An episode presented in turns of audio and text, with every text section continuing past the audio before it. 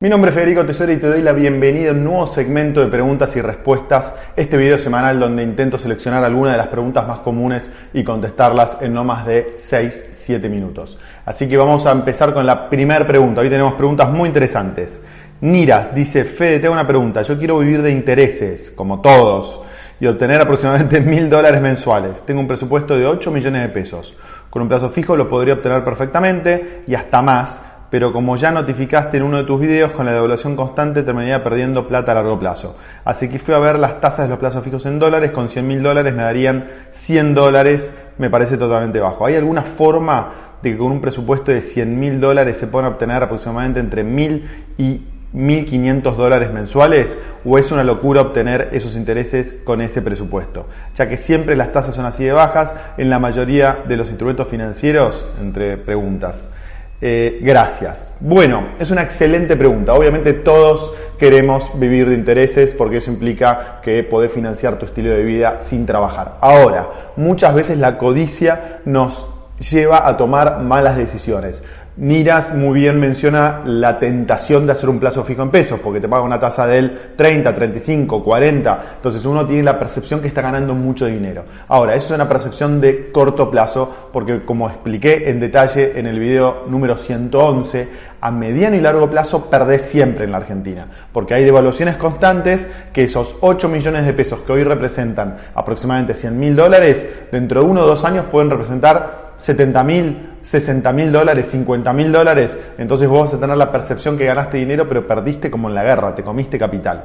Entonces, no hay que invertir en pesos si invertís a mediano y largo plazo, porque tenés la, la, la sensación que ganas dinero, pero perdés. Entonces, ¿qué hacer? Invertir en dólares. Ahora, para invertir en dólares y tener una renta constante es difícil, es, complicado solucionar este, este problema porque acordémonos que estamos en un mundo de casi de tasa cero.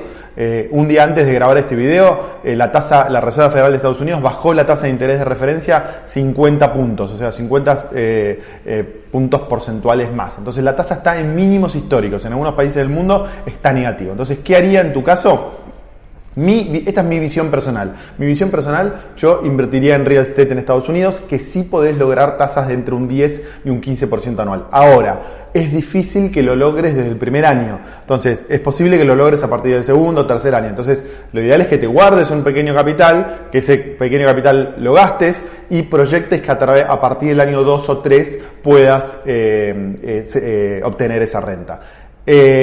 Yo tengo una empresa que se llama totalia.com donde brindamos ese tipo de eh, eh, eh, proyectos inmobiliarios que te brindan alta renta. Otra alternativa es hacer otras inversiones inmobiliarias en el exterior, España, Estados Unidos preferentemente, o si querés hacer, el problema de esas inversiones es que no tienen liquidez. Si vos querés salir de un día para el otro, va a ser muy difícil. Entonces tiene que ser dinero que no lo uses a lo largo del tiempo. La otra alternativa es hacerlo en el mercado financiero y invertir en rates, que son fondos inmobiliarios que te dan renta. Te dan una renta a partir del 8, 9, 10% podés llegar a lograr. Por eso 10 mil dólares anuales podrías llegar a, generar, que esos son 800, 900 dólares anuales, con volatilidad, ¿no? O sea, hoy vas a comprar a 10 ese rate, ese fondo inmobiliario, puede haber momentos que se vaya a 8, a 9, después se vaya a 12, vas a tener que soportar volatilidad. Tenés liquidez, podés salir cuando quieras, pero vas a tener que soportar eh, volatilidad.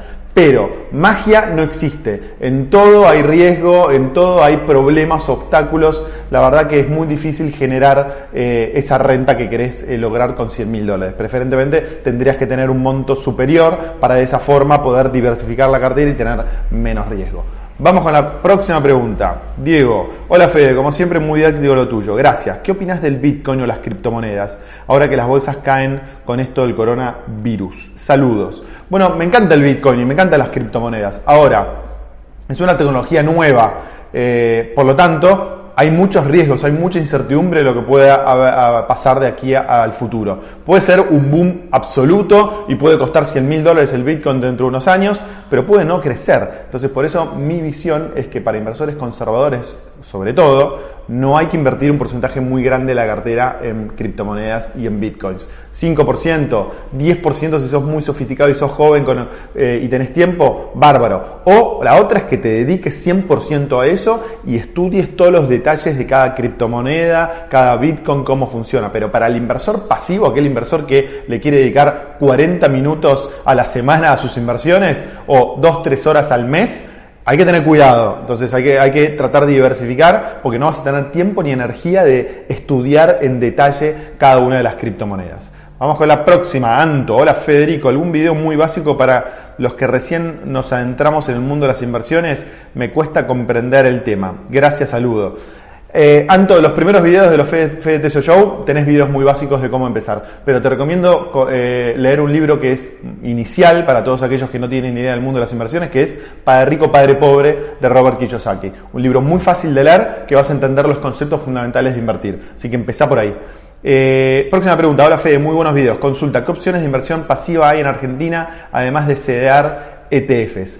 Hay muy pocas opciones eh, en la Argentina, porque acordate que como siempre digo, el mercado de las acciones de la Argentina es un mercado para saber cuándo entrar y cuándo salir. Entonces eso no es pasivo, es activo. Tenés que estar muy activo tratando de ver cuándo entrar, cuándo salir, las crisis que hay, las incertidumbres, etcétera. Entonces, CDR, 7Fs a largo plazo es una muy buena alternativa. La otra es eh, fondos en dólares que tengan activos que no estén en la Argentina, como el que recomendé en el video 114, y hay, y hay otros. Así que yo te diría que son esas dos, tres alternativas nada más.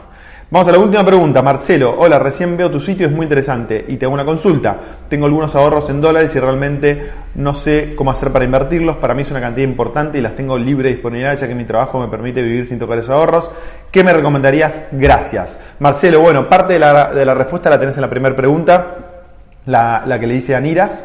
Pero también en los podés ver el video 113, donde te, enseño cómo armar una cartera diversificada, el episodio 113 del Face Show, que es muy interesante, a largo plazo esa es mi, mi, forma preferida, y el 114 para inversiones de más corto plazo en la Argentina, que es el Fondo Galileo, eh, que también es una buena opción, aunque yo prefiero la de armar una cartera a largo plazo si sos un inversor a largo plazo. Y todo lo que es inversión inmobiliaria en Estados Unidos también sabes que me encanta.